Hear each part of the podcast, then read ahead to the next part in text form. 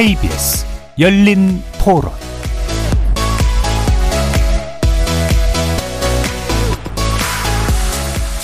여러분 안녕하십니까? 케이비에스 열린토론 한상권입니다.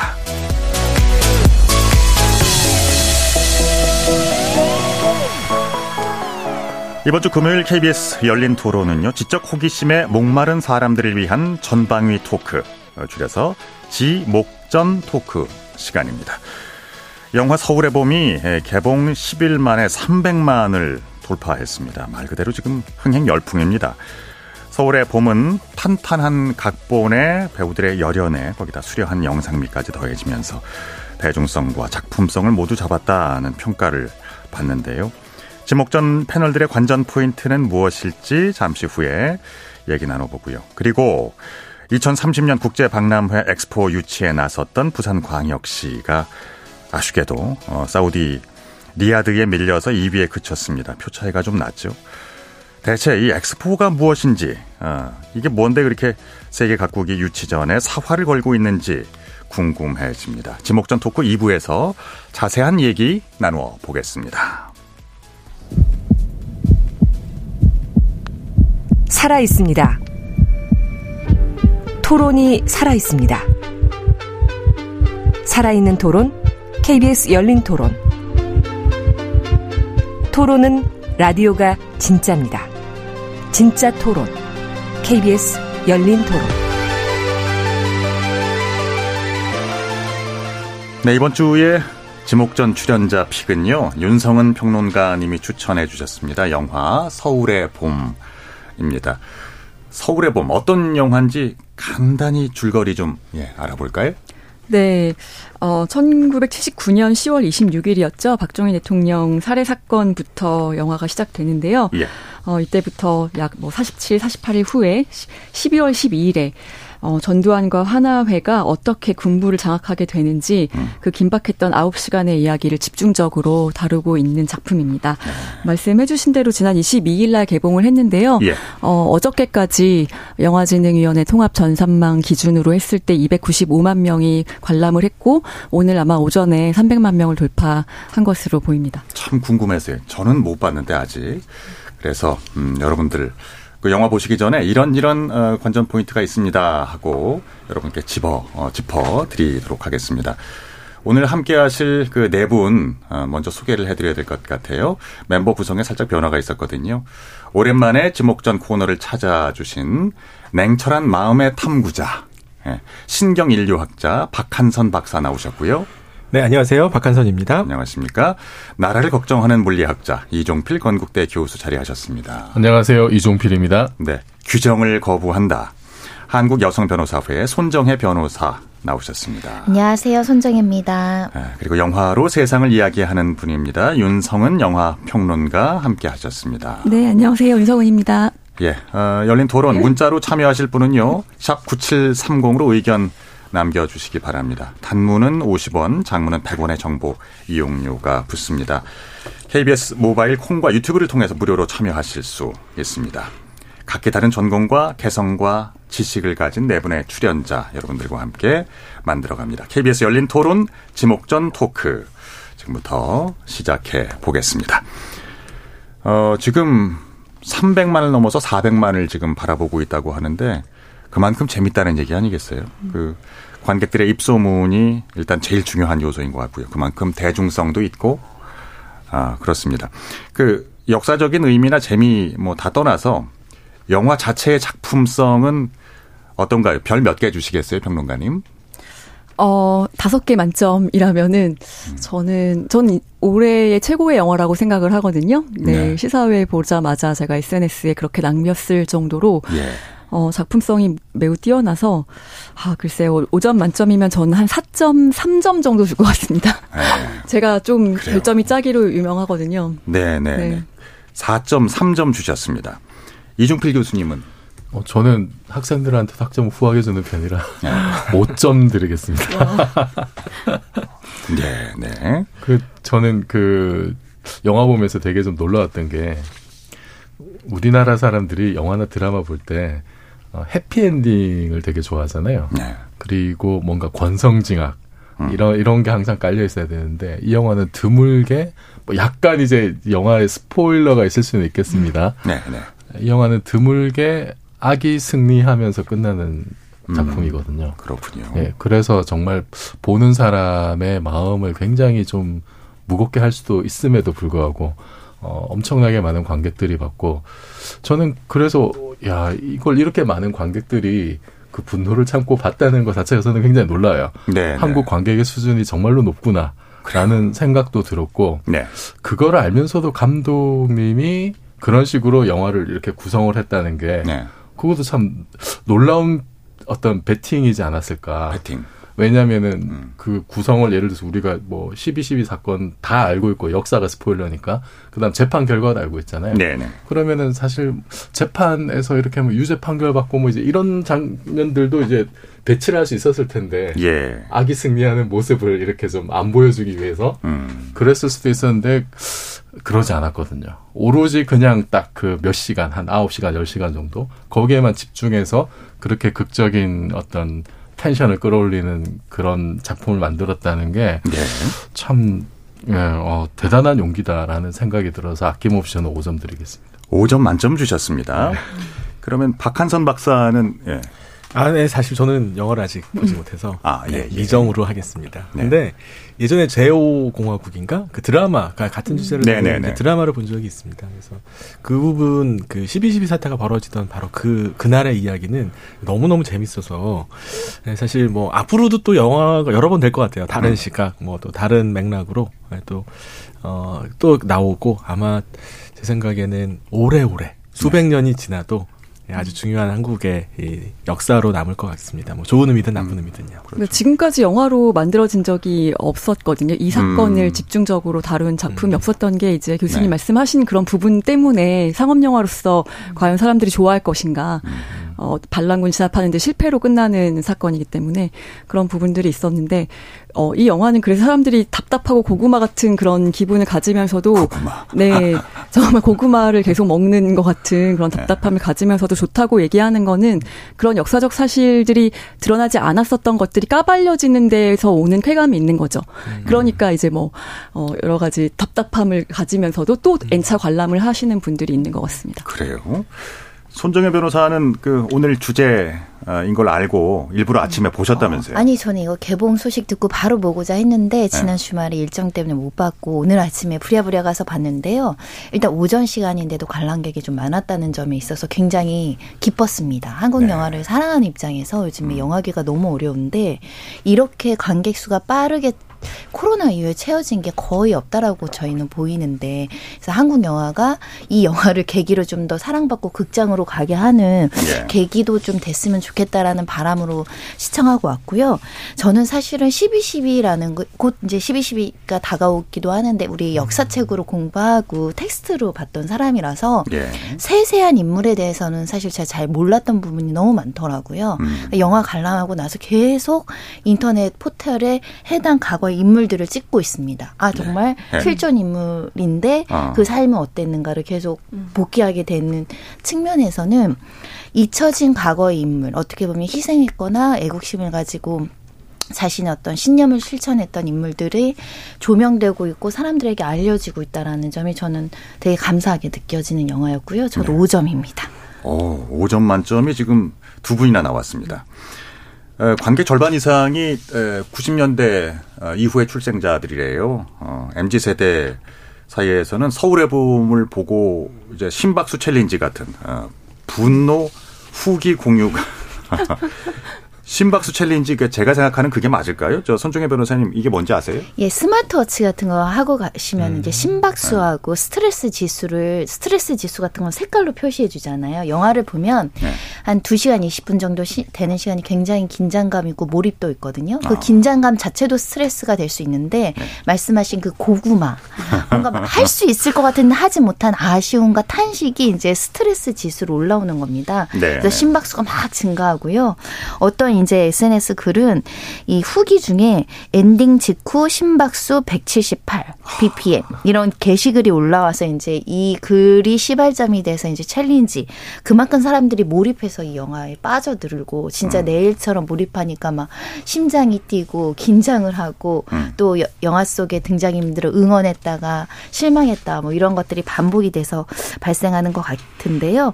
붉은색으로 나오시는 분들이 굉장히 많다라고 합니다. 붉은색. 네. 그리고 역사니까요. 어, 이미 벌어진 일이고 우리가 다 알고 있는 사실인데도 불구하고 거기에 이렇게 흥분하고 뭐 그렇습니다. 엠지 세대가 왜 이 그러니까 극중 캐릭터는 전두광이라고 나오죠. 그러니까 전두환이라는 인물에 대해서 왜 분노하는 것일까요? 예, 박 아, 박사님. 그 보통 이제 도덕적인 원칙으로 우리들이 생각하는 두 가지가 있습니다. 예. 첫 번째가 이제 공정, 두 번째가 배려. 그런데 사실 그거 말고 좀 더 있습니다. 그 이제 도덕 기반 이론이라고 하는데요. 예.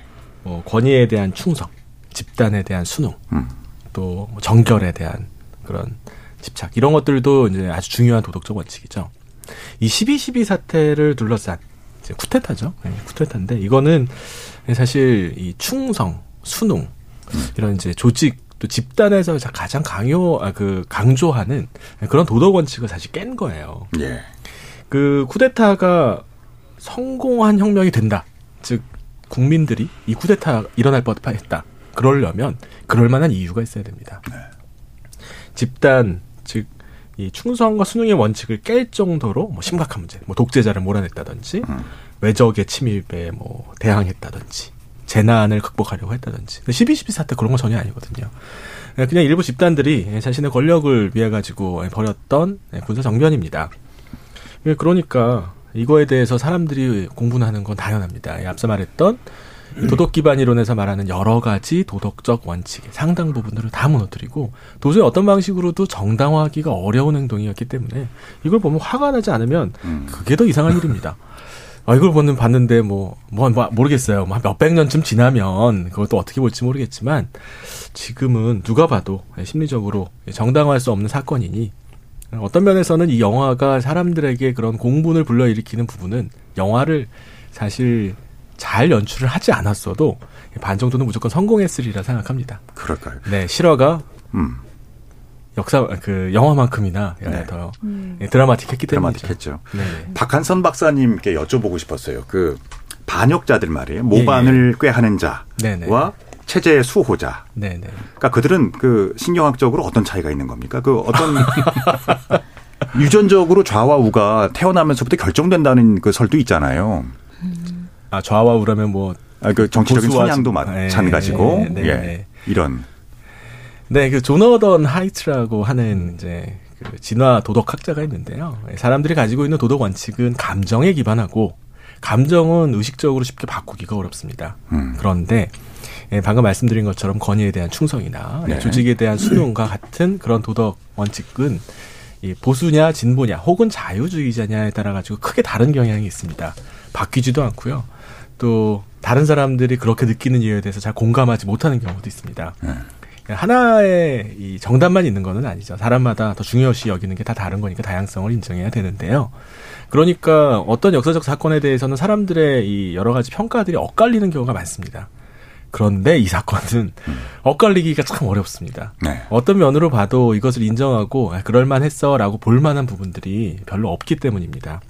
일반적으로 이제 역사적으로 이 혁명을 일으키는 사람들은 민중을 위한 혁명이다라든지 외세를 몰아내기 위한 혁명이라든지 뭐 설령 그게 진심은 아니라 하더라도 명분이라도 그렇게 걸거든요. 네. 이때는 그런 게 분명하지 않았습니다. 그러니 사람들이 화를 낼 수밖에 없고 분노할 수밖에 없는 거죠. 근데 음. 뭐 사람마다 타고난 그런 정치적인 성향이 다르다라고 하는 게 누가 옳다 누가 그르다라는 것보다는 사회를 균형 잡게 만드는 저는 중요한 힘이라고 생각하지만 그런 부분에서 이 십이 세기 사태는 그런 부분에서 봐도 균형 다양성을 인정하는 차원에서 봐도 누구도 좀 인정하기 어려운 그런 사건이었다 이렇게 보는 게 맞을 것 같습니다. 그러니까 생내적으로 결정되는 것은 없다 이건가요? 아니면 아, 네. 사실 이렇게 말하면 좀 조심스럽기는 한데 그 타고나는 부분이 있어요. 예. 있어요. 네, 유전적으로 예. 좀 그런 경향도 있고 또 집단에 따라서 좀 다르기도 하고요. 또 이제 그 환경에 따라서 좀 다르기도 합니다. 척박한 환경이라든지 혹은 좀 양호한 환경이라든지 환경에 따라서 사람들의 심리적인 경향이 달라지기도 합니다. 예를 들면 아주 어렵고 척박한 환경에서는 조직이나 권위에 대한 충성이 더 강조되기도 하고요. 그렇지 않고 좀 풍요로운 환경에서는 자유라든지 혹은 약자에 대한 배려가 좀 더 강조되는 경향도 있습니다. 알겠습니다. 네. 그 점을 제가 네, 여쭤본 거고요. 이제 영화라고 하는 것이 지금 이 작품도 역사에 충실한 재현에 그치는 게 아니라 이제 재창조잖아요. 그래서 뭐 극적인 장치도 어, 이제 설치가 될 거고 첨삭이 있고 할 텐데 영화 중에 나오는 그 클라이막스 중에 광화문 대치 장면이 있잖아요. 이건 이제 사실이 아니라고 하더군요. 그 윤평론가님, 네. 그러니까 사실 부분과 허구 부분을 좀 갈라볼까요? 네, 벌써 말씀을 하셨네요. 그 클라이막스 부분을 아, 예, 이제 예. 스포일러가 될까봐 안 보신 분들에게는 좀 죄송하지만, 어, 네 그런 장면이 나옵니다. 어, 그 이태신이 그 행주대교를 막아서는 장면도 있는데요. 뭐 구체적으로는 말씀드릴 수 없겠지만, 네 이런 장면이라든가 또 뭐 광화문으로 진격하는 그런 부분들은 좀 극화된 부분들이 있고요.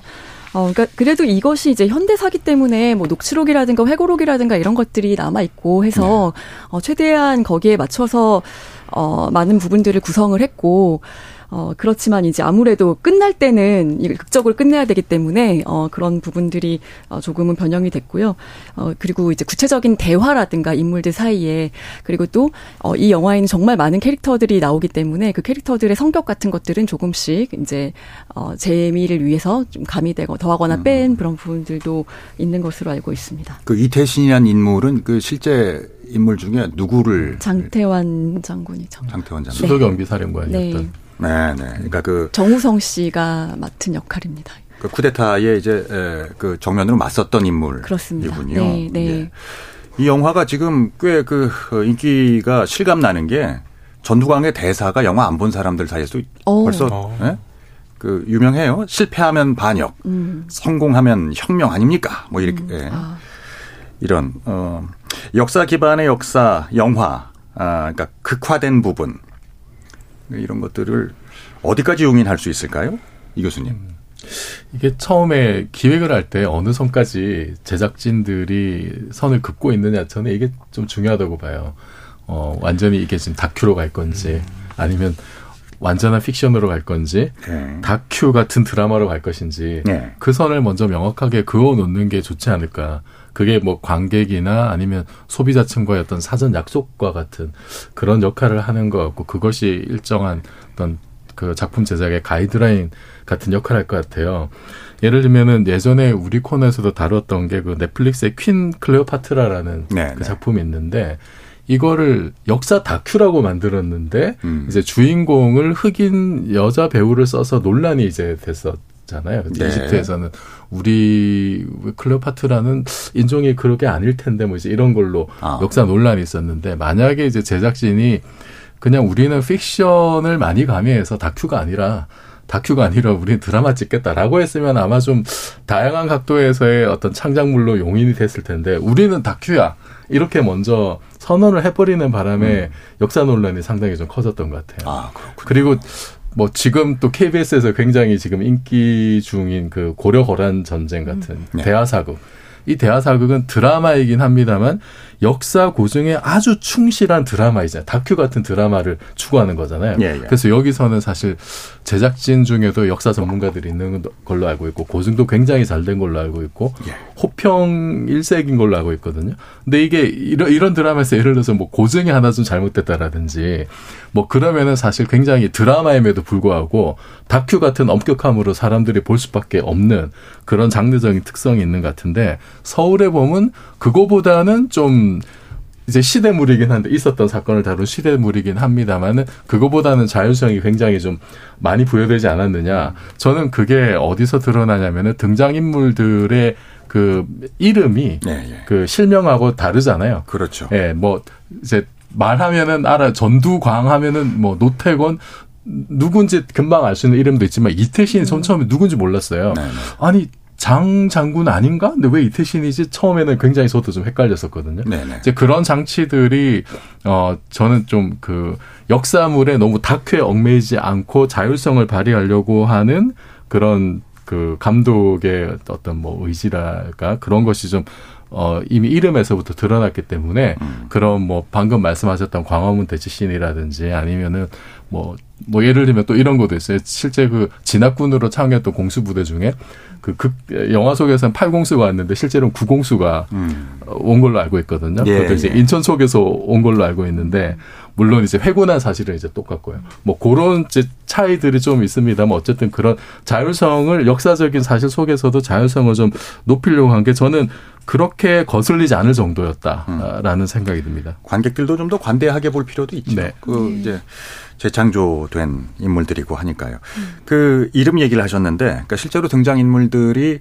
어, 그 실제 이름에서 뭐 적어도 한 글자 두 글자 이상 이렇게 비틀어 놓은 것 같더라고요. 여기에 대해서는 글쎄 찬반 의견이 의미가 있는지 모르겠는데. 어, 윤성은 평론가님께 여쭐게요. 작품을 만든 김성수 감독은 어떻게 얘기합니까? 그러니까 이렇게 이름은 바꿔놓고 또 맨 마지막에는 그 실존 인물들이 어떻게 살아가게 됐는지도 다 나오기 때문에 굳이 저도 왜 이름을 바꿨을까라는 생각을 했었어요. 근데 네. 이렇게 이름을 바꾸는 거는 이제 첫 번째로는 그 이런 영상물 같은 경우에 실제 이름을 사용했을 때 상영금지 가처분 신청을 해가지고 이긴 경우가 있거든요. 승소를 아. 한 경우가 있어서 그것 때문에 좀 조심스러웠던 부분이 분명히 있었는데. 원 원고가 승소했다고요? 어, 그렇죠. 아, 네. 그래요. 그래서 그 어, 그런 부분이 있었는데 이제 교수님 음. 말씀하신 것처럼 이 감독이 네. 어, 이렇게 이름을 바꾸면서 이게 물론 전두환 같은 경우는 누구나 다 알지만 이런 역사적 사실을 모르는 어, 정말 아무것도 모르는 어, 그런 엠지 세대들이라고 하더라도 이 영화를 보면서 그냥 빠져들어가고 마치 그냥 어떤 어, 이제 쿠데타 뭐 스릴러 이런 장르로 받아들이면서 빠져들어가고 네. 그리고 맨 마지막에 그 실존 인물들의 어, 그 실제 살았던 역사가 딱 정리돼서 나올 때 뭔가 한 대 맞은 듯한 그런 충격을 음. 더 주기 위해서 이렇게 음. 했다. 그 전까지는 이 인물들의 본인의 어떤 창작가로서의 그 자유를 더 보장, 스스로 좀 도장하고 싶었다. 그렇게 말씀을 하시더라고요. 그리고 어느, 잠깐 좀 얘기가 나왔습니다만 법적 시비에서도 좀 자유롭고자 하는 의도가 있었을 것 같아요. 그 음.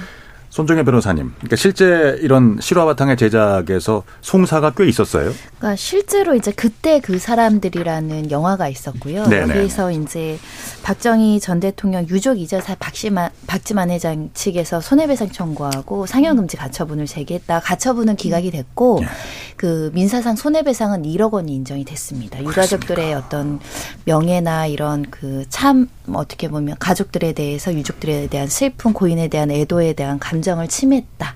이렇게 본 것이기 때문에 실제로 이 영화 처음 시작할 때 보시면 실화를 바탕으로 했지만 각색했다라는 걸 명확하게 했기 때문에 그런데 실명을 주입했을 때는 거기는 거의 역사를 고증하는 수준으로 하지 않으면 네. 여기에 일부 인물들은 굉장히 비겁하거나 무능하거나 그렇게 그려지는 인물들이 있거든요. 음. 그 사람들을 실명으로 썼을 때는 유가족들이 가만히 있지 않겠죠. 예, 바로 이거는 소송이 들어올 수밖에 없기 때문에 그런 점도 고려했다라고 저는 생각을 하고요. 그래서 실제로 많은 부분 주연 전두환, 뭐 노태우 이 사람들 이외에는 이름들이 상당히 실제 이름들이랑 다르더라고요. 그래서 많은 부분은 그 주변 인물들은 좀 각색이 많이 들어갔다라는 점도 좀 이런 이름에서도 힌트를 얻었습니다. 이게 그 법령이 그러니까 그 법 조항이 뭡니까? 명예훼손입니까? 어 일단 사실적시 명예훼손 부분도 있었고 인격권 침해도 있었고 유족 유가족들이 이제 고인에 대한 어떤 참회나 이런 것들 있잖아요. 우리 음. 조상을 숭배하는 마음 그렇죠. 이런 것들은 기본적으로 인격권 행복추구권의 내용에 포함되어 있기 때문에 음. 비록 역사적인 인물이지만 그 역사적인 인물들에게도 아들과 딸들이 있는데 우리 아버지가 영화에서 좀 우스꽝스럽게 나온다거나 비겁하고 무능하게 나온다고 한다면 그게 설사 사실이라고 하더라도 음. 그 가, 어떤 명예 감정을 침해할 수 있다라는 거죠. 그러니까 실제로 명예훼손 판결이 나온 사건이 있었고 이런 사건 말고 뭐 조선 시대를 배경으로 음. 하거나 예전에 명랑의 전 영화 때도 어떤 장군을 되게 비겁한 아. 사람으로 그린 실존 인물이 있었는데 그 예. 가족들도 소송을 제기했던 적이 있거든요. 그렇죠. 우리 후손들이. 조상을 너무 네. 비겁한 사람으로 그렸다. 음. 그래서 뭐 그 조롱의 대상이 된다. 이건 참을 수 없다라고 이제 후손들이 문제 삼는 경우가 왕왕 있습니다. 그렇군요. 사실적시 명예훼손이라는 게 그게 참 그 특이한 외국에도 있어요? 어, 그러니까 사실적시 명예훼손은 당연히 지금 우리나라도 있고요. 다만 이제 없어지는 추세라고 어. 생각하시면 될 것 같고, 다만 고인에 대해서는 허위사실로 명예훼손을 했을 때는 처벌하는 경우들이 있는데, 우리 법에서는 일단은 어, 유엔에서는 폐지를 권고하고 있지만 우리나라가 명예감정이나 이런 걸 굉장히 중요하게 여기는 민족이라서 아직까지는 범죄로 다스리고 있습니다. 그렇군요. 그게 굉장히 명확하게 드러나는 게 첫 번째 그 장면을 보면은 한국에서는 굉장히 뭐 이 사건은 실제와는 관련이 없고 뭐 우연에 의한 것임을 굉장히 주저리주저리 말이 많은데 음. 외국 영화 보시면은요 이건 실화에 기반한다 이렇게 끝납니다. 음. 아. 굉장히 그 어떤 뭐랄까요 분위기 차이가 많이 느껴지는 음. 차이점이죠. 그래요. 그 이 영화를 이제 본 분 중에 어 이제 이런 얘기를 하더라고요. 나쁜 사람들의 악한 결정보다 선한 사람들의 우유부단함 이게 가슴을 치게 만든다. 음. 이제 이런 그 아까 고구마 얘기가 나오셨는데 답답하다 이거죠. 가장 그 음. 고구마스러웠던 결정적인 장면들 어떤 게 있었어요, 이, 이 교수님? 저는 그 아까 말씀드렸던 이제 그 어, 영화 속에서 아마 팔공수였던 것 같아요. 음. 어, 그러니까 진압군 쪽에서 그 반란군을 진압하기 위해서 부대를 이제 동원한 자개폰 부대를 네. 명령 체계에 의해서 동원하는 과정이 있는데. 어, 반란군이 직결해 있는 뭐 보안사령부라든지 아니면은 그 삼십 경비단이라든지 그 저기 그 경복궁 근처에 예. 거기를 이렇게 그 고립시키고 반란군을 소탕하기 위해서 그, 그 외곽에 쓸 수 있는 군부들을 동원하는데 그 중에 이제 팔공수를 불러들여서 걔네들이 먼저 이렇게 도착을 해서 상황을 종료시킬 수 있는 그런 여건이었는데 예. 반란군도 물론 이제 그 뭐 서울 외곽에 있는 일공수나 삼공수나 이런 부대들 출동 이제 시킬 준비를 하고 있었고, 근데 그 군대들은 강을 건너야 되고, 근데 저쪽에서 이제 진압군 쪽에 있는 팔공수 쪽은 이제 바로 이렇게 좀 더 빨리 올 수 있는 상황이었음에도 불구하고 그때 사실 반란군들이 굉장히 좀 긴장을 하고 많이 이렇게 좀 당황스러웠다는 걸로 알고 실제로도. 그래서 뭐 제가 본 것 중에는 그 노태우 같은 경우에는 뭐 이러다가 다 잡히면 그냥 자결할까라는 생각까지 했었다는 그런 얘기도 있을 정도로 네. 이제 반란군 쪽에서는 굉장히 긴박한 상황이었는데 영화 속에서 상당히 긴박하고 그랬는데 그때 이제 그 전두환 쪽에서 이렇게 신사협정을 제안하죠. 그 육군 본부에 있는 그 참모차장, 육군 참모차장. 실제 영화 속에서도 이제 그렇게 참모차장으로 나왔던 것 같은데, 이렇게 아니 우리 이러다가 우리 국군끼리 총격전이 벌어지면 되겠느냐 도심에서 네. 이런 식으로 이제 그 시간 끌기 작전으로 갔는데 음. 그거를 받아들여요.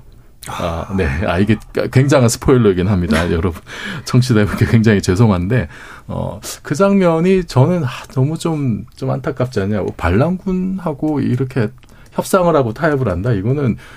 경찰, 경찰이 깡패 일당을 소탕을 하는데 그것이 국민들 간의 싸움하고 그냥 이렇게 같이 취급이 될 문제인가라는 생각이 들어서 그게 뭐 실제 있었던 사, 그 역사적 팩트 속에서도 좀 굉장히 안타까운 면이 있고 그리고 영화 속에서는 좀 극적인 장치를 위해서 뭐 아까 말씀드린 광화문 대치 씬에 그런 데서도 좀 이렇게 답답한 장면들이 좀 있긴 있었습니다. 네, 천재이루의 기회였군요. 역사의 이제 중요한 기점이 되는 거군요. 거기서 이제 쿠데타가 끝날 수도 있는 순간이었는데 이게 고구마가 하나가 딱 들어온 거군요. 알았습니다. 그, 예, 윤평론가님 어떻게 보세요? 아, 저는 이제 이 영화 보자마자 그, 이 영화에서의 어떤 그 출연의 비중은 낮지만 그 국방장관 그 노재현 역할로 나온 이제 김희성 씨가 정말 너무나 한심하더라고요. 네. 이제 결과적으로 모든 정말 결정, 그러니까 일단, 일단 도망 다니다가 이것도 정말 실제 있었던 일이죠. 가족들 네네. 데리고 뭐 동국대학교로 처음에는 피신을 했다가 뭐 이런 얘기가 있더라고요. 근데 어, 이 영화에서도 정말 가장 비겁하게 그리고 한심하게 행동한 인물이라고 생각해서 어, 이제 전 그 배우님이랑 좀 친분이 있어가지고 끝나고 나서 영화 너무 잘 봤다고 얘기하면서 음. 어, 정말 너무 화가 났다 네. 했더니 그 배우님은 정작 자기가 이제 그렇게까지 출연의 분량이 많지 않기 때문에 내가 그렇게까지 어, 존재감이 있었냐 아. 이렇게 물어보시더라고요. 근데 지금 뭐 전, 아, 보신 분들은 다, 네, 캡틴. 지금 가장 많이 욕을 먹고 있는 인물 중에 하나입니다. 김희성 씨한테는 뭐 최대의 찬사네요, 그건. 그렇죠. 얼마나 네. 잘하, 잘했다는 거예요, 그 역할을 그렇죠. 네. 분석하고 잘 소화해냈다는 얘기인데, 어, 우리 손 변호사님은 어떻게 네, 생각하세요? 국방부 장관 말씀하셔서 또 두 번째 막을 수 있는 위치에 있고 가장 음. 많은 권한들을 가진 사람들이 제대로 된 상황 판단을 못하거나 비겁하거나 결단을 내리지 못해서 곳곳에 보면 이 구, 어떻게 보면 쿠데타를 실패시킬 수 있는 음. 여러 번의 기회가 있거든요. 네네. 그럴 때마다 아까 말씀하신 우유부단, 음. 이게 강경 진압을 해도 모자란 상황에 대한 판단이 안 되니까 대화로 이것을 무마하려다가 타임을 놓치게 하는 결정적인 인물이 육군 참모 차장 역할입니다. 네. 대표적으로는 이 밑에서 이제 부하들이 올바른 솔루션을 제공하는데 껌껌이 이것을 받아들이지 못하고 자신의 어떤 주관적인 결정만을 믿고 대화를 하려고 했지만 결국 대화는 그 쿠데타들에 대한 어떻게 보면 함정도 있었고 회유도 있었는데 다 넘어갔던 꼴이 돼버려서 우리도 굉장히 중요한 순간에 어떤 결단을 하는데 음. 의견들이 다 다를 수 있잖아요. 강경 진압해야 된다, 뭐 하해해야 된다, 대화해야 된다. 그 나의 선택이 대한민국의 역사를 이렇게 바꿔놨다라는 점이 사실 좀 기가 막히는 상황이었고 고구마 같은 순간이었습니다. 근데, 근데 저는 사실 좀 그런 답답한 순간들도 있었, 있었는데 네. 저 순간에 다른 판단했으면 대한민국 역사가 바뀌지 않았을까라는 음.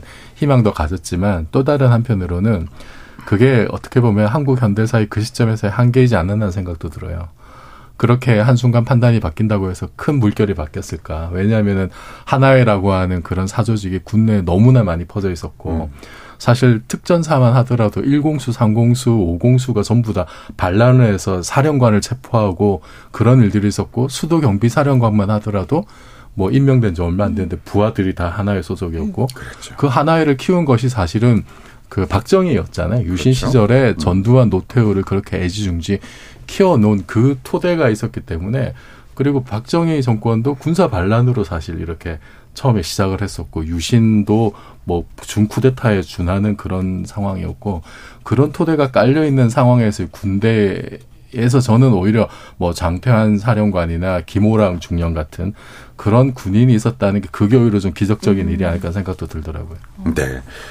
그 말미에 이제 쿠데타에 성공한 신군부 이제 관여자들이 추후에 어떻게 됐는가 자료 화면이 나온다고 하잖아요.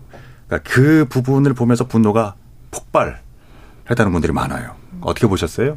그러니까 말씀드린 것처럼 예. 권성징악이 도저히 거꾸로 적용이 된 거고 사실은 우리가 예전에 이제 독립운동하다가 너무너무 힘들게 음. 사셨던 그 후손들을 보면서 똑같은 심정인 사람들 많이 있으셨을 텐데 네. 어디선가 자신의 잘못들에 대해서 벌을 받고 참회할 시간이 도저히 주어지지 않는 역사를 목도하고 있다. 음. 사실은 김, 김영삼 정권 오면서 이 쿠데타에 대해서 법적인 정의를 내리고 음. 형량도 선고하고 유죄로 판결 선고를 했지만 사실 대부분 사면되셨거든요. 네. 예, 그런 또 역사를 되짚으면서 아 오히려 잘못을 했지만 무슨 국회의원 무슨 회장 어디 어디 굉장히 유력한 실세들로서 부와 권력을 많이 누렸구나. 그런데 그 영화에는 등장하지 않지만 저처럼 이제 이 용감했던 나름 소신을 지켰던 사람들의 이름을 실제로 찍으면 그분들은 굉장히 안타까운 음. 가족의 비극들을 맞이하는 내용들이 있거든요. 네. 너무 대비되니까 사실은 절대 선과 절대 악도 없지만 그래도 우리가 어느 정도의 공평함과 평등한 어떤 정의가 실천되기를 바라는 국민 입장에서 많이 씁쓸하죠. 그렇죠. 어. 뭐 정의의 편이 이기고 어, 항상 승리하고. 근데 역사는 그렇지가 않잖아요. 실제로는. 어, 우리 윤평론가님은 어떻게 보셨어요? 어. 뭐 엠지 세대들부터 해서 저는 이 엠지 세대들은 자신들이 전혀 몰랐던 사실을 알게 됐는데 일단 영화를 재밌게 보다가 어 이게 정말 한국에서 이런 일이 있었다고 이제 이렇게 하면서 역사를 다시 찾아보게 되고 하는 그런 어떤 효과가 있었는데 놀랍게도 이제 저희 어머니 세대 분들도 이 음. 사건에 정말 관심이 없으셨던 분들은 잘 모르고 계시더라고요. 그래서 네네. 이제 그런 분들도 보고 오셔서 아, 전두환이 그렇게 나쁜 줄 몰랐다. 이제 와서 그렇게 말씀을 하셔서 너무 깜짝 놀라면서 아 이게 정말 세대 간의 어떤 경험의 차이가 만들어내는 이 불소통의 문제를 이런 영화 한 편이 좀 해결해 줄 수 있겠다라는 생각이 들어서 굉장히 좀 어, 희망적이었는데 어, 이, 특히 맨 마지막 이 한 장의 사진, 실제로 찍혀져 있는, 이거는 이 영화 속 사진이 아니라 이제 실제 사진이 삽입이 돼서 거기에 네. 이제, 어, 어떻게, 그 사람들이 어떻게 됐는지가 나오는데, 현재와의 어떤 연관성을 어, 생각하게 해준다라는 측면에서 어, 이 분노가 의미가 있지 않나 그렇게 생각합니다. 그 이 서울의 봄이라는 작품 자체가 많은 역할을 하는군요. 예. 그 분노 얘기가 나와서 그러는데, 그러니까 이 영화를 보면서 쌓인 어떤 뭐 의분, 일상생활에서 저는 그 틱나탄 스님의 그 화라는 책에도 음. 보면 지금 현대인들이 화로 인해서 얼마나 많은 좋은 기회를 놓치고 그리고 지혜에서 멀어지고 뭐 이런 얘기들이 나오잖아요. 이거 어떤 식으로 건강하게 해소해야 되는 거예요? 네, 갑자기 주제가 바뀌는 것 같은데요. 이게 이제 십이 십이 사태 사십삼 년 됐더라고요, 벌써. 네. 네. 그래서 아까 뭐 이제 가족들의 뭐 사실적시 명예훼손이다 뭐 이런 부분들 뭐 이야기하셨는데, 이제는 사실 영화로 이렇게 좀 가볍 어떤 면에서는 이게 대중 이제 문화니까 좀 가볍게 다뤄도 되는 시점이 온 겁니다. 그리고 어 그 이거를 이제 정의와 부정의의 문제라기보다는 이제 인간성, 그리고 우리 사회가 이제 인간 사회가 가지고 있는 이 본질적인 그런 모순, 부조리함, 이제 그런 쪽에 포커스를 맞춰가지고 영화를 본다면 좀 더 성숙하게 볼 수 있을 것 같아요. 그냥 음. 뭐 전두환 나쁜 놈, 뭐 이런 식으로만 이제 일차원적으로 받아들이게 된다면 영화 연출하신 분들이 생각했던 이제 그런 의도를 제대로 파악하지는 못하는 것 같고요.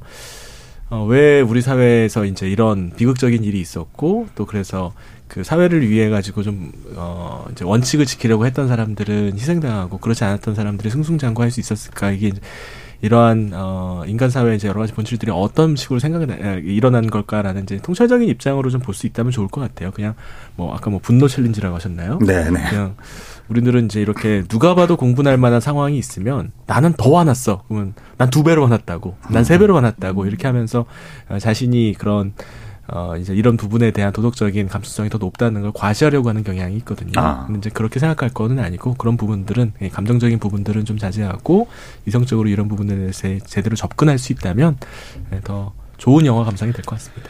그 영화에 한 가지만 예. 좀 보태고 싶은데, 말씀하세요. 네. 그 십이 십이 쿠데타의 주역들 중에 전두환, 노태우는 이제 뭐 유죄 판결 받고 해서 국립묘지 안장이 안 됐습니다만, 다른 장성들은 대정현충원에 많이 안장이 돼 있어요. 네네. 네. 안장이 돼 있고, 그 바로 옆에는 그때 희생됐던 장태환 사령관이나 뭐 김오량 중령이나 소, 뭐 중령으로 이제 올려졌죠.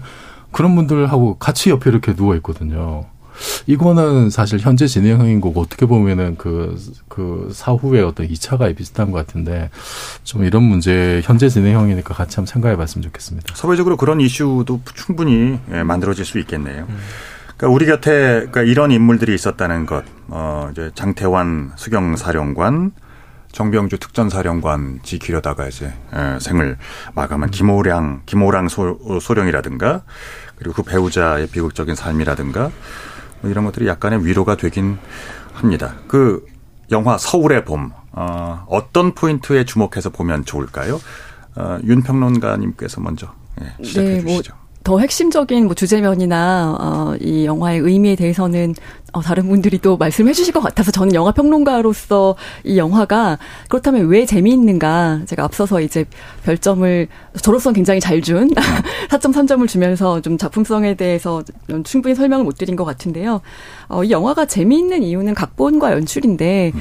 어, 정말 한 장면도 빼거나 더할 장면이 없이, 네, 정확하게 이 영화에서 필요한 장면들만 들어간 각본이었고, 어, 그리고 연출을 잘 보시면요. 저는 이제 뭐 영화가 더 많이 보여지길 바라는, 또 올해 두 번째 천만 영화가 되길 바라는 마음에서 N차 관람을 하신다면, 이제 스토리는 다 아시니까, 좀 심리를 드러내는 디테일들이 굉장히 좋아요, 이 영화에서.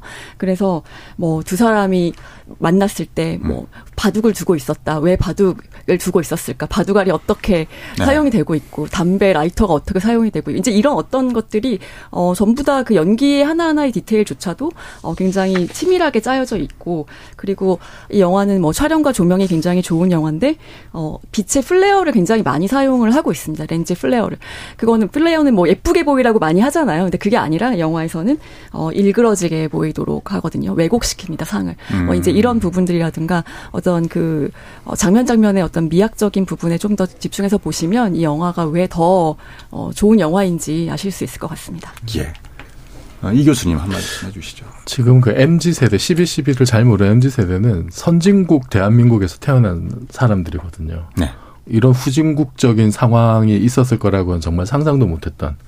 그리고 광화문에 아니 탱크와 장갑차가 돌아다녔다고, 이게 말이 안 되는, 사실 그런 것이 이제 현실처럼 이렇게 눈에 보이는 것이 정말 큰 충격으로 다가오지 않았을까. 어, 그래서 이 사, 사십 대, 오십 대 아재들이 왜 전두환을 그렇게 싫어하는지를 네. 조금 이해하는 것 같아서 이걸 통해서 세대 간 소통을 하는데 참 도움이 될 것 같고, 그런데 이게 예를 들어서 우리가 뭐 박근혜 탄핵 촛불 시대 이천십육 년 그때도 사실 친일 쿠데타 계획이 있었다 없었다 이래가지고 논란도 있었지 않습니까? 이게 아주 옛날의 일만은 아니고 정말 민주주의를 지켜나가는 것은 한순간에 이렇게 또 다시 뒤집어질 수 있다라는 그런 경각심도 좀 가졌으면 좋겠습니다. 예. 네, 저는 권력 다툼이 이토록 어떻게 보면 극단적인 결과를 야기한다. 그래서 음. 우리 회사 조그마한 조직, 회사 내에서도 항상 별 권력도 아닌데 싸우고 줄 세우게 하잖아요. 네. 그런 내용들이 이 영화에서도 포함되어 있어서 굉장히 씁쓸했다, 이런 말씀 드리고 싶고요. 그 와중에 그래도 군인 정신을 지키려고 노력했던 대한민국의 군인들, 이제서야 알게 된 그 군인들에게 감사한 마음을 가져야겠다, 같은 감정을 공유하고 싶습니다.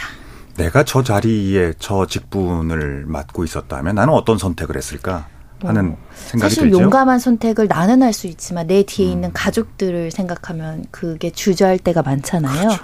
그런 면에서 또 여기에는 영, 영웅 같은 스토리도 포함되어 있습니다. 우리 곁에 있었던 참군인들, 저런 분들이 있었구나라는 기억을 새롭게 또 떠올리면서 약간의 어, 지난 그 역사 속에서의 그 어, 위로라고 할까요? 뭐 이런 것들이 느껴집니다. 오늘 어, 케이비에스 열린 토론 일부에서는 어, 극장가에서 불고 있는 그 서울의 봄 어, 열풍에 대해서 이야기를 나눴습니다. 아, 문자 메시지가 들어와 있는데요. 일사일공 님, 영화를 보면서 그 시대를 너무 생각 없이 살았다는 생각을 했습니다. 광주에서 온 친구가 오일팔 얘기를 하는데 그때는 안 믿었던 것 같습니다. 국민이 사회와 국가에 무관심하면 안 됩니다. 그때나 지금이나. 예, 공감합니다. 케이비에스 열린 토론 함께하고 계십니다. 지적 호기심에 목마른 사람들을 위한 전방위 토크 함께하고 계십니다. 여덟 시 이 분 지나고 있습니다. 상대 얘기 중에서도 맞는 얘기가 있잖아요. 그러면 어, 예, 거기까지 동감이 이루어졌으니까 그럼 또 요 다음 가시죠. 무슨 정반합, 정반합 이렇게 가야 되거든요. 이기고 지는 걸 떠나서 좋은 결론을 도출해내셨으면 좋겠어요. 선 넘지 않는 그런 토론. 별로 의미는 없을 것 같아도 그래도 그런 자리가 자꾸 있어야 뭐가 변화가 있을 것 같아요. 그렇게 하다가 보면 뭐라도 뭐 하나 얻어 걸리는 게 있겠지요. 시민논객 여러분을 기다립니다. 평일 저녁 일곱 시 이십 분 케이비에스 열린토론.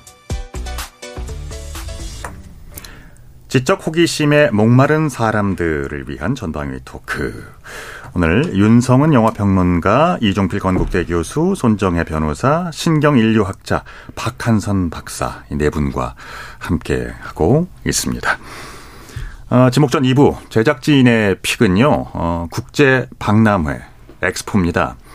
어, 지난 이십팔 일 프랑스에서 진행된 이천삼십 엑스포 개최지 선정 투표에서 사우디아라비아의 리야드가 이 위를 차지했죠. 우리는 그 승기를 충분히 잡을 수 있다, 역전이 가능했다, 뭐, 뭐 이렇게들 이제 생각을 하고 있었습니다만은 이 위를 차지했습니다. 우리의 부산시, 안타깝게도 유치에는 실패를 했습니다. 근데 여기서 궁금해집니다. 대체 박람회가 이 뭔데 이렇게 여러 나라들이 자신 도시에 이렇게 박람회를 유치하려고 하는 것일까? 뭐 이런 거죠. 손 변호사님이 좀 설명해 주시죠. 엑스포가 어, 어떤 겁니까? 네, 뭐 엑스포의 최초가 무엇이냐에 대해서는 좀 분분하긴 하지만요. 일반적으로는 천팔백오십일 년 영국 런던을 시작으로 개최된 이제 어떻게 보면 최대 규모의 세계적 행사다, 이렇게 말씀드릴 수 있는데요. 예. 약 세 개 각국이 개최지에서 약 육 개월에 걸쳐서 이제 뭐 최신 기술, 신기술, 신문물 음. 이런 것들을 조금 어떻게 보면 가시하고 국력을 보여주는 자리라고 보시면 될 것 같은데요. 오 년마다 이제 주요 도시를 돌아가면서 열게 되는 것이고, 우리나라도 사실 개최했던 전력이 있고요. 통상 오천만 명의 관람객이 찾는다고 하니까 어. 그걸 통해서 많은 경제적 효과가 있을 것이다, 있어 왔다라고 이제 이야기를 하고 있고, 또 이것을 개최하는 것 자체가 어떤 어, 그 나라의 국력을 또 이제 보여주는 중요한 기 계기가 될 수 있을 뿐만 아니라 우리가 네. 알고 있는 굉장히 핵심 기술 같은 경우도 이 박람회, 이 엑스포 과정에서 많이 등장을 했다는 거예요. 전화기, 그래요. 뭐 엘리베이터, 각종의 문물 이런 것들이 소개되는 뭐 굉장히 유서가 깊은 행사라고 할 수 있죠. 그렇군요. 그 경제적 그 파급 효과 이런 것들도 꼭 이제 등장을 하잖아요. 그 개최 할 때 올림픽이나 월드컵보다도 훨씬 더 큰 어떤 효과를 누릴 수 있다. 뭐 이런 이제 설명들도 하는데 잠시 후에 그 얘기도 좀 해보겠습니다. 구십삼 년도가 이제 대전 엑스포. 그때는 이제 과학 엑스포를 표방했던 것으로 기억이 되고요. 이천십이 년도에 여수 엑스포는 해양 엑스포였던 것 같습니다. 이 부산이 유치하려던 엑스포랑 그 과거의 대전과 여수의 엑스포는 어떻게 많이 다른 건가요? 규모의 차이라고 보시면 될 것 같은데요. 등록 엑스포와 인정 엑스포로 이제 나누게 되는데 등록 엑스포는 아까 말씀드린 것처럼 오 년마다 대규모로 이루어지는 행사를 이끌고 있고요. 네. 인정 엑스포는 규모가 좀 작습니다. 그리고 음. 특정 부분을 주제로 선, 그러니까 특정한 주제가 있다라고 말씀드릴 수 있을 텐데 이렇게 나눈 거는 엑스포가 이제 경제적 효과도 있고 많은 어떤 장점이 있다 보니까 여기저기서 시시때 또 열리는 것도 폐해가 있을 수 있기 때문에 어떤 일정 기준 을 정하게 됐다라는 것이고요. 그래서 등록 엑스포 사이 기간 동안 예를 들면 인정 엑스포는 이 등록 엑스포 차이 기간은 오 년 동안 일 회 규모로 삼 개월 열린다라고 알려지고 있고 우리나라에서는 대전에서 구십삼 년 그리고 이천십이 년 여수 엑스포 올린 적이 있고요. 비용은 개최국이 이제 국가관을 건설해서 참가국에 무료로 임대하는 형태로 운영되고 있습니다. 네, 등록 엑스포와 인정 엑스포요. 그러니까 그 여수랑 어디죠? 저 대전에서의 그 엑스포는 그러면 이제 인정인 거예요? 인정 네, 인정입니다. 엑스포. 아, 그렇군요. 그 국제 행사를 개최하면서 어, 경제 파급 효과 이런 것들을 조금은 저 맞나? 어, 과장스럽게 이렇게 예, 이제 소개되는 경우를 어, 꽤 우린 기억하고 있습니다. 이걸 좀 자세히 좀 살펴봐야 될 것 같아요. 박한선 박사님. 네, 엑스포 뭐 하면 경제적 파급 효과가 뭐 몇 조 원이다, 뭐 이런 얘기 많죠. 네. 네. 사실 뭐 그런 면이 전혀 없는 건 아닙니다. 이제 생산도 늘어나고, 뭐 건물도 짓고, 뭐 여러 가지 뭐 소비도 하게 되고, 또 이제 고용 창출 효과는 좀 제법 있죠. 어, 이제 관광객 유입도 상당히 효과입니다. 이제 음. 관광객도 많이 들어오고, 오면 이제 돈 쓰고 가니까요. 근데 이제 그 엑스포의 가장 중요한 그 장점은 이게 이제 기업의 올림픽이라고 하거든요. 그래서 이제 각 기업들이 어 뭐 이런 이제 자신의 제품, 서비스 이제 이런 것들을 홍보하게 되고 그게 또 이제 실질적인 뭐 거래로 이어지기도 되니까 그런 효과를 보통 이제 아주 과장돼서 이제 이렇게 이야기하는 경우가 있습니다. 그리고 이제 엑스포를 유치하는 도시는 엑스포 관련된 다양한 인프라, 뭐 도로도 깔고, 뭐 또 박람회장도 만들고 하니까 그런 것들이 이제 연고기에 남으니까 이득이 된다고 하죠. 그런데 이게 이제 예전하고는 좀 다릅니다. 예전에 처음에 뭐 십구 세기 때 엑스포 열렸을 때는 사실 인터넷도 없고 음. 또 기업들이 이제 새로 만들어낸 발명품 같은 거를 보여줄 장소가 없으니까 뭐 파리나 네. 런던에서 벌어지는 엑스포가 아주 중요했죠. 직접 가서 봐야 할 수 있거든요. 지금은 아닙니다. 다양한 종류의 기업 중심의 학회라든지 심포지엄도 많고요. 또 뭐 온라인상을 통해 가지고 자신의 제품이나 서비스를 홍보할 수 있는 방법도 많으니까 사실 엑스포가 그런 효과보다는 그냥 어린 아이들, 초등학생, 중학생들이 와서 이제 교육하는 목적이 좀 더 커지고 있거든요. 그래서 그런 목적이라면 엑스포가 뭐 이렇게까지 이렇게 어 좀 과장되게 엑스포 효과를 좀 그렇게 생각할 필요가 있나 그렇게 음. 볼 수 있을 것 같아요. 저는 우리나라에 제대로 된 과학관이 없습니다. 네. 네. 차라리 과학관을 만드는 게 더 낫지 않을까. 영국의 아. 그 좀 큰 규모의 외국에 있는 아주 유명한 과학관에 버금갈 정도의 좋은 과학관을 만들어서 음. 과학 교육도 하고 또 이제 이런 뭐 이제 그 기업들이 만들어내는 최첨단 이런 기술들은 또 전시하고 이런 게 맞지. 이제 일회성 행사를 끝나는 엑스포에 이렇게까지 부산 시민들이 모두 이제 아, 여기에만 뭐 염원이다 이렇게 하면서 매달릴 건 좀 아니지 않나 저는 그렇게 생각합니다. 그래서 이번에 엑스포 유치 실패했는데. 그렇게까지 속상하진 않았습니다. 아, 그래요. 이제 그, 부산 엑스포가 아까 말씀드린 것처럼 인정 엑스포는 우리가 두 차례 했지만 등록 엑스포를 우리나라에서 개최한 적이 없으니까 아마 음. 국가적인 차원 또 그 부산시에서도 유치에 총력을 기울였던 것 같고요. 또 기업에서도 굉장히 노력을 해서 어느 정도 성과가 있었기를 기대한 국민들이 좀 많았을 텐데 기대했죠. 또 네. 아, 한 번에 실패했다고 또 두 번, 세 번에 또 도전을 할 수 있는 것이기 때문에 또 너무들 속상하지 않으시길 또 바라는 마음입니다. 이번에 보면은 부산 엑스포를 유치할 그 경우에는 일자리 오십만 개가 창출되고 경제 효과 한 육십조 원 이상의 효과를 기대한다 이렇게 전망을 했는데요. 여기에 대한 또 근거도 좀 꼼꼼히 따져본다면 예, 좋겠어요. 어떻게 생각하세요? 네. 네, 맞습니다. 그 일단 인구 구조가 과거하고 좀 많이 바뀌어가지고요. 이제 고령층들이 많아서 엑스포를 뭐 직접 보러 다닐 분들이 이렇게 많지가 않습니다. 예전에 음. 비해서. 예. 그러니까 이런 이제 경제적인 파급 효과에 대해서는 좀 과장된 부분이 분명히 있고요. 음. 또 일부 엑스포를 유치한 도시에서는 이제 엑스포 때 너무 많은 돈을 써가지고 그것을 나중에 갚느라고 시민들이 오히려 더 힘들어지고 이제 그런 경향이 있거든요. 그래서. 올림픽이나 뭐 월드컵 같은 경우에는 그래서 경기하면 즐겁고 재밌기라도 한데 엑스포는 이런 경제적인 이득이 분명하지 않으면 사실상 실패한 엑스포로 끝날 수밖에 없으니까 예. 이렇게 해서 장밋빛 청사진만 제시할 게 아니라 분명하게 정말 어느 정도 이득이 있고 손해가 있고 우리가 이걸 반드시 왜 유치해야 되는지를 설득해야 되는데 이번 엑스포 유치에 대해서는 그런 여러 가지 면에서 좀 미흡한 점이 있어서 음. 잘 안 됐던 것 같습니다. 그러니까 이제 대체로 그 개최국의 국민들이 가서 많이 보는 거죠. 참가를 하고. 이번에 한 오천오십만 명이 엑스포를, 부산 엑스포를 찾을 것이다라는 예측도 했었는데, 어, 지금 일본 오사카가 한 어, 오천만 이 정도를 보더라고요. 그러니까 약간의 좀 그 현실과 그 어, 전망과 좀 차이가 있을 수 있겠다는 생각이 드네요. 이 교수님, 그 엑스포의 역사를 인류의 과학기술 발전의 역사 뭐 이것과 이제 괴를 같이 한다고들 이제 설명하잖아요. 네. 뭐 신문물이 이렇게 소개되는 장으로서 엑스포가 역할을 많이 했는데 예. 처음 했던 천팔백오십일 년 런던 박람회 같은 경우 사실 이 시대만 보면은 영국이 빅토리아 시대로 황금기를 구가하던 그리고 과학적으로도 십구 세기에는 뭐 이게 과학이 완성 단계에 들어가는 네. 어, 그런 사실 시기였거든요. 음. 그리고 뭐 프랑스 같은 경우에는 십구 세기 말부터 뭐 벨 에포크 뭐 이런 또 아주 좋은 시절, 그러니까 아주 잘 나가던 시절에 이렇게 우리 이런 거 새로운 어떤 신문물들이 막 생겨나고 과학기술 발전 그런 거를 전시했던 때라서 뭐 천팔백오십일 년 같은 경우에도 뭐 증기 엔진이나 인쇄기나 수세식 화장실이나 이런 것들이 아. 나왔고.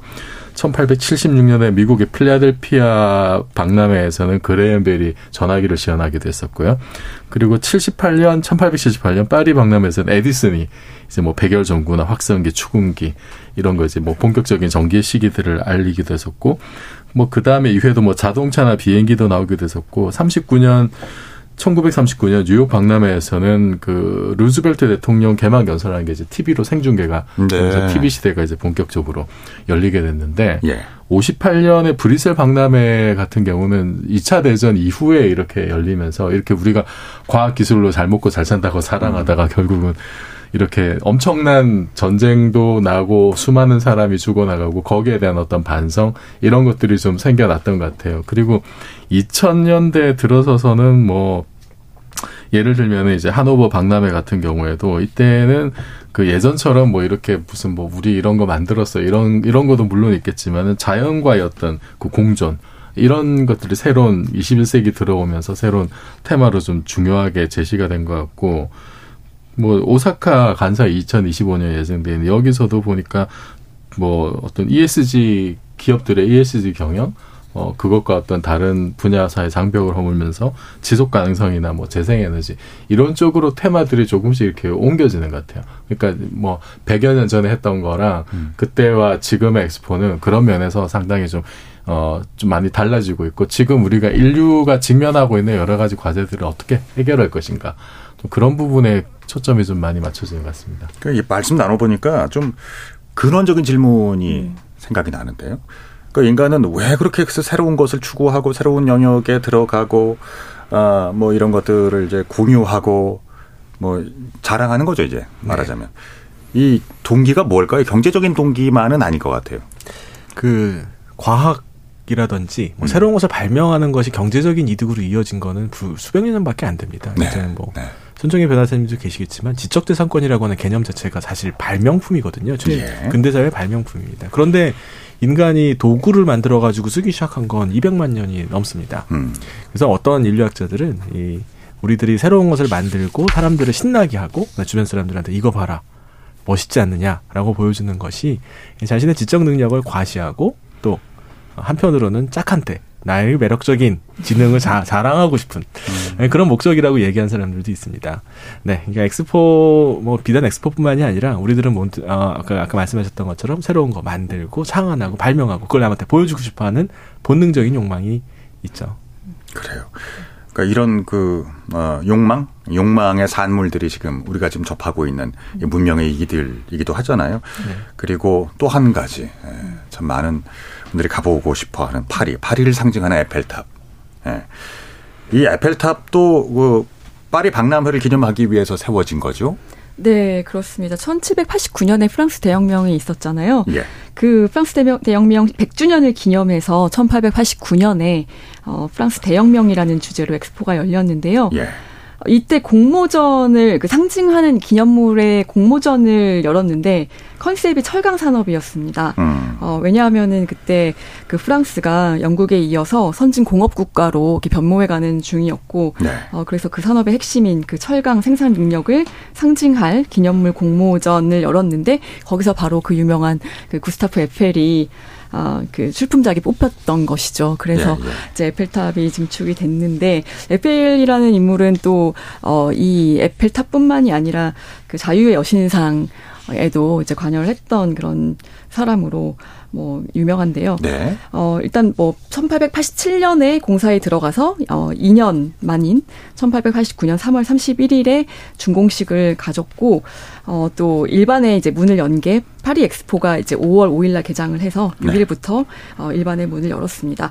그런데 건축 당시에는 뭐 유명한 얘기지만 에펠탑이 음. 뭐 도시의 미관을 해친다고 네. 해가지고 상당히 많은 막 흉물스럽다 이런 표현을 많이 들었고 어, 굉장히 그 시민들은 싫어했다고 알려져 있죠. 그래서 뭐 모파상 같은 작가는 그냥 에펠탑이 보이지 않는 에펠탑 내부에서만 밥을 먹었다. 뭐 이제 이런 이야기가 굉장히 유명하게 들릴 정도로 어, 그러나 어, 어쨌든 뭐 세계인들이 지금은 파리하면 무조건 에펠탑부터 떠올릴 정도로 어, 그렇게 중요한 랜드마크가 됐습니다.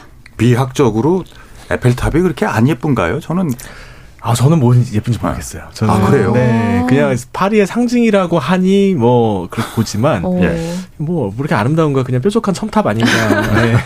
어, 그래요. 그러니까 조명을 해놔야 예쁜 네네. 저 네, 이게 철탑이니까 네. 네, 사실은 처음에 보시는 분들은 좀 익숙하지 않을 수 있는데 이게 그 당시 기준 건축했을 때는 세계에서 가장 높은 그러니까 음. 굉장히 좀 어, 획기적이었던 네네. 도전이라고 보이고 그만큼 돈 건설하는 데 돈이 많이 들어서 음. 에펠이 직접 본인 돈을 많이 투자해서 음. 올린 거라고 하더라고요. 네네. 그 대신 이십 년간 이 음. 상업적 수익에 대한 독점권을 받았던 상황이고요.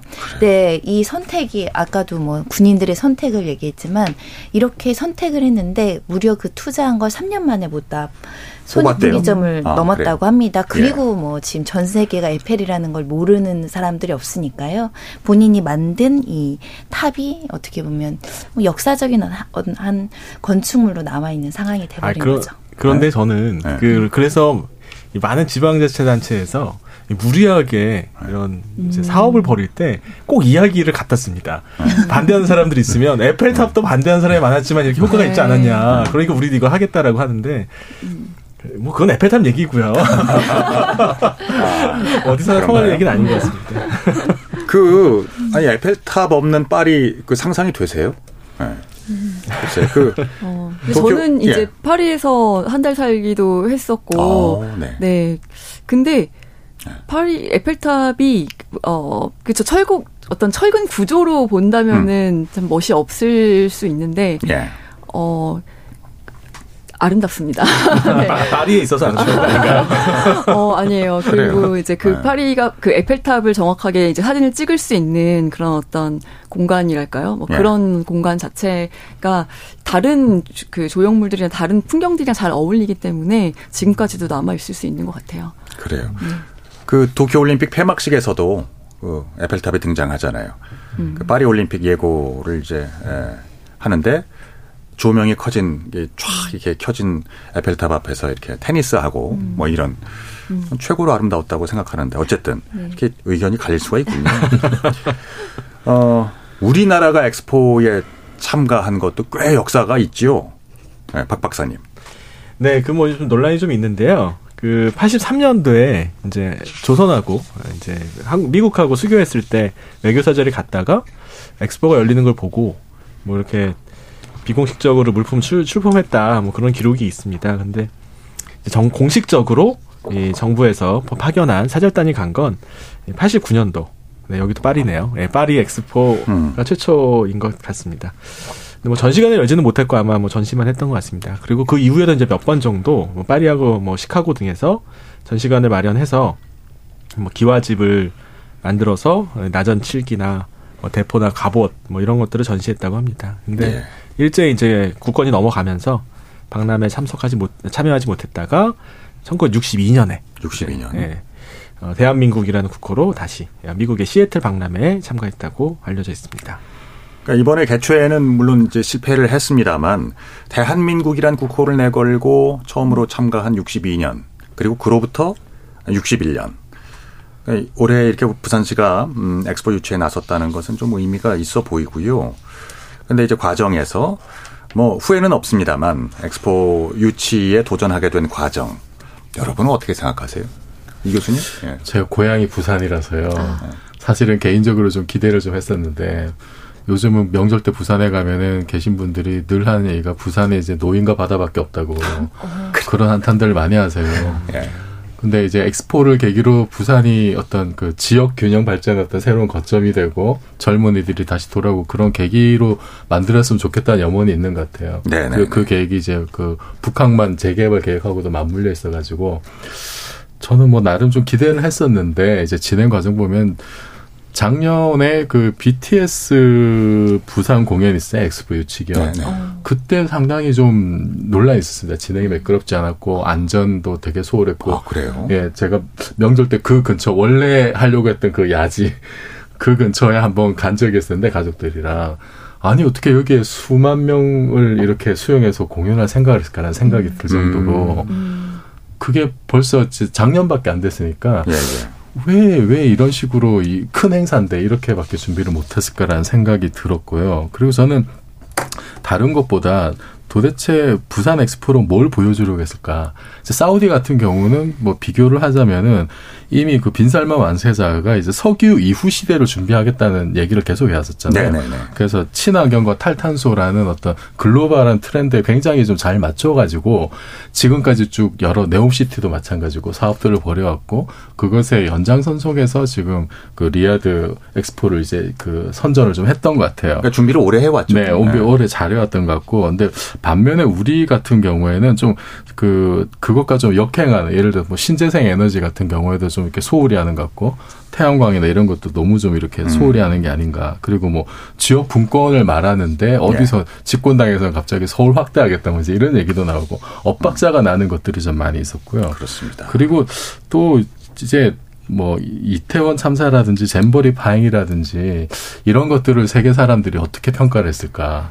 그리고 이제 뭐 최근에는 이렇게 한반도에서 그 군사적인 긴장이 상당히 좀 높아지고 있는데 이런 것들도 사실은 좀 영향이 있었을 거라고 저는 생각을 해요. 그렇구나. 반면에 사우디 같은 경우에는 이스라엘하고 수교를 하려고 했단 말이에요. 네. 그런 것들이 좀 대비적으로 작용하지 않았을까. 복합적으로 네. 어, 작용을 했군요. 근데 이제 엑스포 유치에 성공은 했는데 이게 좀 정작 개최지의 국민들은 심드렁한 경우를 보잖아요. 오사카가 그런가요? 네, 지금 이천이십오 년 예. 일본 오사카 엑스포가 뭐 위기라는 그런 기사들이 나오고 있는데 뭐 처음에는 진짜 뭐 마치 다 가신 듯이 이제 러시아 제치고 예. 유치를 해서 어 막 축제 분위기를 열었었는데 지금 개막이 일 년여 이제 남아 있거든요. 네. 어, 이 년이 채 남지 않은 지금으로서는 굉장히 분위기가 많이 달라진 것 같습니다. 어 그러니까. 자국 부담으로 지금 전시관을 지어야 되는데 음. 실제 건설에 착수한 곳도 뭐 한국을 비롯해서 몇 국, 몇 개국 되지 않고 불참하는 국가가 늘고 있고요. 그러니까 참가하는 나라가 돈을 내야 되는 거예요. 네, 아. 그렇죠. 그러니까 이런 거 보면은 앞서서 저희가 좀 얘기를 했었지만 과연 경제 효과가 음. 만약에 삼십 년에 우리가 유치를 한다고 했었어도 네. 어느 정도 있었을지 정말 의문이 들거든요. 지금 일본이 하고 있는 이런 고민들. 네. 그래서 이제 어.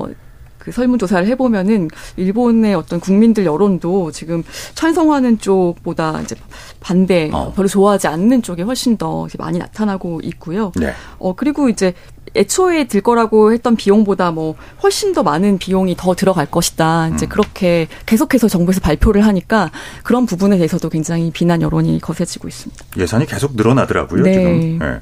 결국에 이제 비용의 문제. 자칫하면 적자 엑스포가 될 수도 있다는 네. 수지 타산의 문제가 이제 이렇게 대두가 되는데요.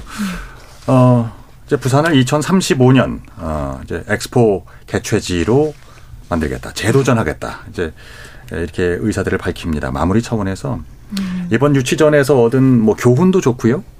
엑스포 같은 대규모 국제 행사, 국제 행사를 유치할 때 우리가 꼭 간과해서는 안 될 부분들. 어떤 게 있다고들 생각하십니까? 한 분씩 예, 말씀 좀 들어볼까요? 네, 그 평창 올림픽을 우리가 성공적으로 개최했는데 예. 논란이 있었던 가리왕산 그 스키장 같은 경우에 건설한다고 이천억 원 들였는데 지금 복원한다고 또 천억 원 들어가거든요. 그렇습니다. 그래서 좀 사후에 월드컵 경기장도 마찬가지예요. 열 개 중에 여덟 개가 적자를 보고 있고. 아. 프로 구단들도 오만 명 이상 들어가는 그 경기장 쓰지 않고 있고. 네.